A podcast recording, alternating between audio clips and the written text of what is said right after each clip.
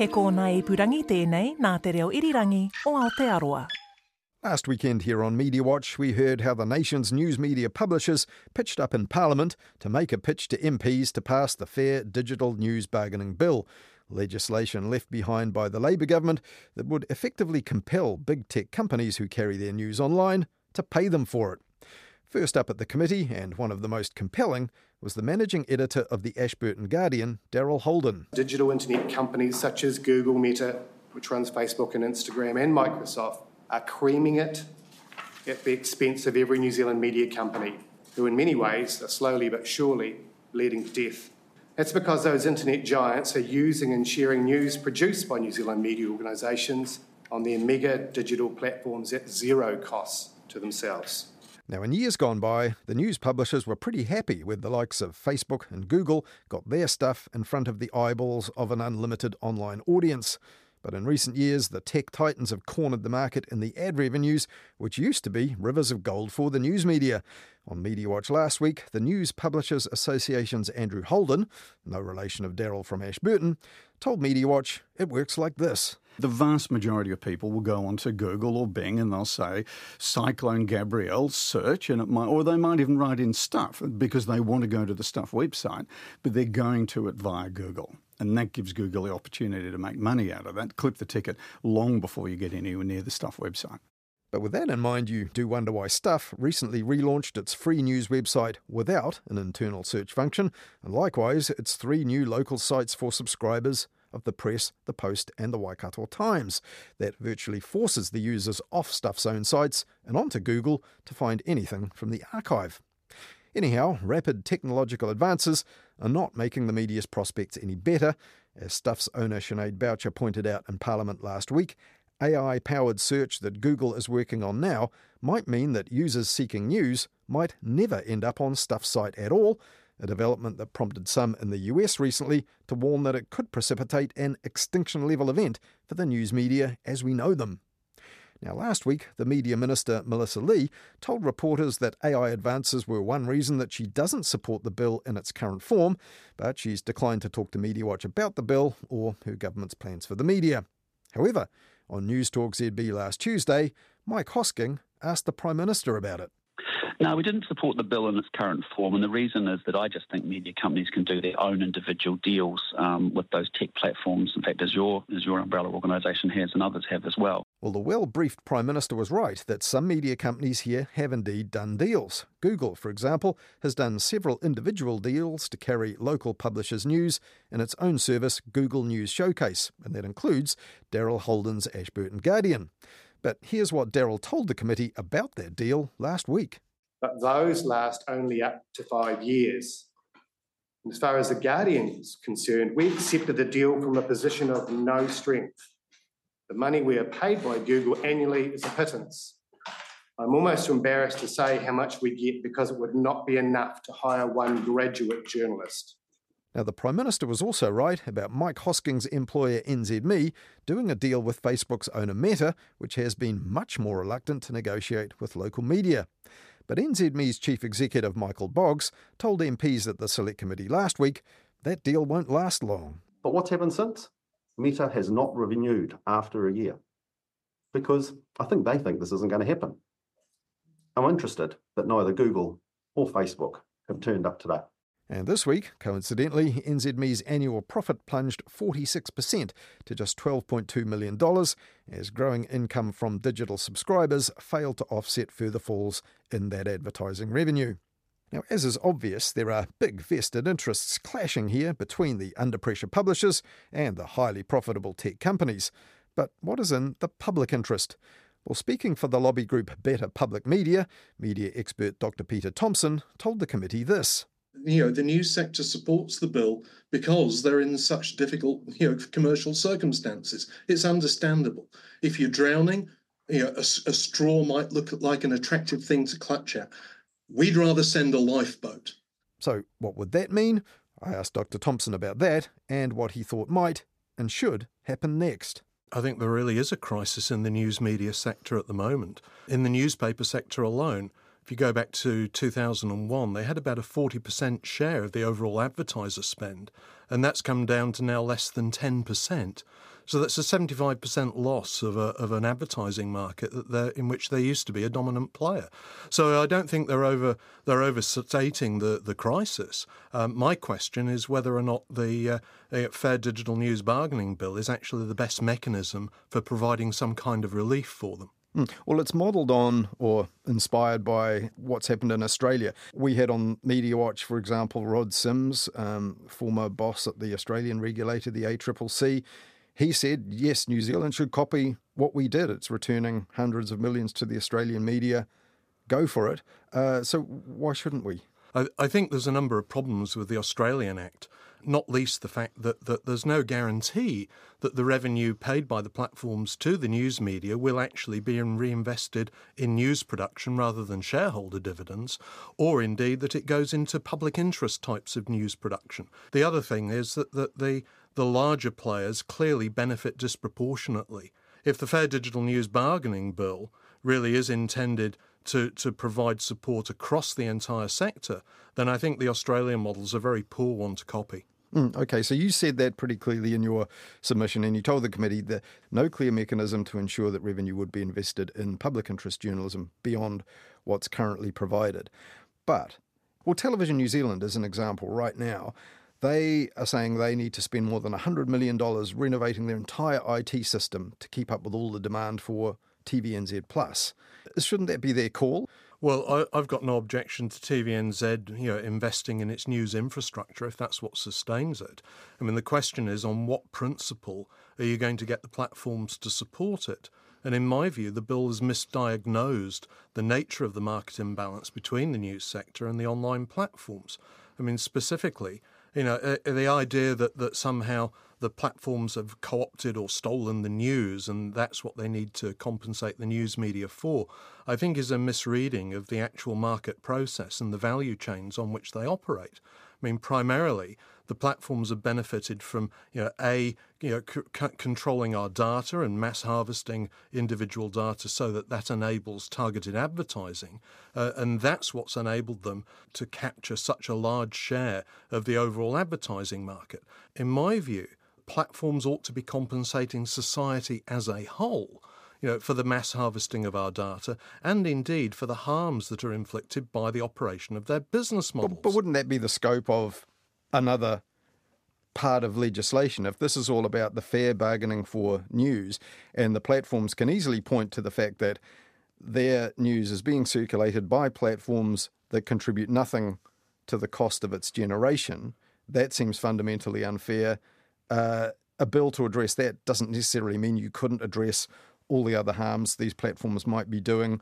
Well, I, I think I think there's two issues here. I, I see them as closely related, though it's rather hard to calculate the precise market value of hosting news and permitting sharing of news on third party platforms. I mean, in some cases, the news media are actively promoting their, their news content on the platforms. Mm-hmm. There are different relationships between different news media and different platforms at different levels of the value chain. That's a more fundamental point about the, the, the way in which we, we f- discover content in the digital environment. I think you could design a, a, a, um, the bill in a much better way, such that not only did you support the news media, but that you provided some kind of compensation, you know, to society as a whole. You know, for, for the harms inflicted by enabling the proliferation of disinformation hate speech and harvesting our personal data. Um, but you've got to base the bill, therefore, on public service principles, not just market competition principles. If you do it on market competition principles and it goes to arbitration, I think in some cases we're going to find it very difficult for the news media to demonstrate clearly and objectively, you know, that they're actually conferring greater value on the platforms than the platforms are actually conferring on them. But you have to be really, really clear about what you're asking the platforms to compensate the news media for. And that's why I would argue that there's a better argument that they ought to be compensating society as a whole, and that includes supporting the fourth estate. But doesn't that then mean that journalism, the news media become further down the rung of you know people that need a bit of justice from the dominance of these media platforms if the crisis of the news media is that acute you know, 50 million into commercial news media, that really would help. Well, of course, it would help. We had the Public Interest Journalism Fund, which, of course, put $55 million into the system over over three or four years. Um, yeah, so that's gone, and this could replace it. A real practical, real world benefit for news media companies under pressure. Well, I think there's there's a far superior option on the table, and ironically, it was actually considered by cabinet before being disregarded, and th- and that would be a process of, of, of, implementing some kind of a levy on digital advertising, which is roughly worth 1.8 billion dollars a year. Um, you'd be generating as much money as the Public Interest Journalism Fund put in. I mean, if you, you put a 2.5% levy on or a 3% levy, you'd be getting up to $50 million a year you know, and I think that would be a far more elegant and, and in, indeed more transparent and, and, and fundamentally simpler model to implement, the one that relies on a, a very opaque process of, of you know, bilateral negotiations between news media and the platforms, and then goes to a very, very convoluted arbitration process if they can't agree. Mm-hmm. Yes, indeed. So, as you referred, the, the cabinet paper for the bill uh, addressed two options. The first, a levy on digital platforms to be dispersed to news producers um, through a contestable, a bit like the Public Interest Journalism Fund, uh, but not funded the same way. The second thing was adoption of an international model imposing taxes on multinational media enterprises with revenue ring fenced and allocated to domestic news media. So both those things considered, but not progressed because they decided to go with the fair digital news bargaining bill. Those sorts of things would be vigorously resisted by not just the likes of Google and Facebook, but you know the entire telecoms industry? Well, it depends how wide you implement a, a, levy. But if we only look at the digital advertising you know, sector. I mean, it would be relatively straightforward to say, right, from now on, there's a certain proportion of, uh, of digital advertising turnover that we're going to require you to pay into a central pot. And many of those that might initially complain about it would soon find that they're actually benefiting in far greater terms from, from having that money redisbursed through the system. The key thing is, though, by implementing a levy model um, administered by an independent arm's length entity like New Zealand On Air, then you can guarantee that that money gets reinvested in public interest news. And so, so a broad brush approach to this, where all kinds of digital revenues are required to, to contribute towards supporting a healthy fourth estate, is actually fairer and more equitable and much more difficult to argue in court that it treats any single company, you know, unfairly. In fact, we, we happen to know that that's probably one of the reasons why the, the levy model initially wasn't considered, because if you imposed it only on, on Google and Meta slash Facebook, they'd argue that that was discrimination. And in your submission, or Better Public Media's uh, submission on the bill, uh, you noted that in a book published in 2017, Don't Dream It's Over, uh, you'd said uh, at that point $150 million would have been sufficient if, it, if the bill, if the levy had been introduced then, by now to cover the cost of both the public service media entity proposed, uh, NZPM, as you mentioned, and provide uh, 50 million subsidy for the news media sector, which is around about the um, the three years worth of the Public Interest Journalism Fund. Just saying, yeah, uh, yeah. you know, but you weren't the only ones just saying it. Uh, it was uh, something similar was in Green Party media policy around the same time, I think. Uh, New Zealand First 2017 election in their manifesto, uh, boosting the telco development levy uh, to $2 a month to subsidise non commercial New Zealand content. Uh, it wants to make commercial broadcasters and international media's uh, providers like Netflix pay that levy too. So, New Zealand First, now part of the government, were on board with the idea of uh, you know levying the industry. Um, the the thing I'd say is that if you if you um, impose a, a, levy on, on services such as uh, streaming services or telecommunications, it's very, very easy to pass that on to the consumer. I mean, if your internet bill is $100 and, and it becomes $101, I doubt very much whether we'd see riots in the street. And the arguments well, against. You would, you would see people angry. You know, look at the response of some people to the Public Interest Journalism Fund. They'd be saying, why the hell am I being, against my will, levied uh, to fund a news media I may not respect and think is biased and all the rest of it? It would not be uncontroversial among, amongst some some you know constituencies of the public, anything's controversial. I mean, you can't capitulate to disinformation, though. It's I think it's absolutely appalling that that the options for the levy were disregarded partly because of concerns that, that this might uh, might upset certain constituencies that thought that any kind of government funded media must be intrinsically biased. And that's rather silly because it conflates the idea that, that just because something is, is organised through a statute, that somehow this means that the you know the Minister of, of Media and Communication is going to be calling up the media and dictating the editorial line. And that's clearly not what it means. And I think it behoves the government to actually explain these things clearly. It's distinctly unhelpful when you actually have politicians trying to score political points by, you know, labelling these sorts of schemes bribery. Yeah, that the, the cabinet paper did specifically refer to that. That the Public Interest Journalism Fund uh, had um, had led to people questioning whether it had undermined the media's independence and uh, reliability. That's that's certainly correct. So, in the end, though, does this all come down to where all the different parties in this, the politicians, the media, and the industry and the platforms believe the public interest lies? I mean, so Better Public Media believes it lies in the provision and enhancement of public interest journalism. The media companies think it's their own survival because they do it. So if they can be financially sustainable, uh, leave it to them and they will create it because that's their business.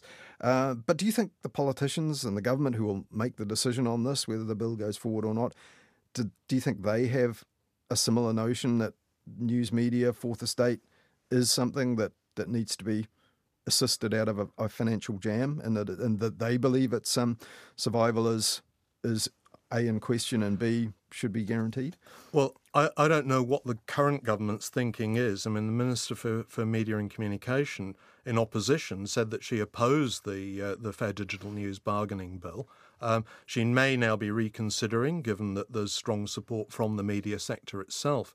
Um, I, I, think it would be very difficult, though, for the government simply to wash its hands and say we're not going to do anything. I, I think there's a number of serious flaws with the current bill, and I, and I think it would, would problematically foreclose far better policy opportunities, you know, such as implementing a broad based levy, which would actually be far more elegant, more transparent, and, and be just as functional as, as any kind of non transparent bargaining between the platforms and the news media.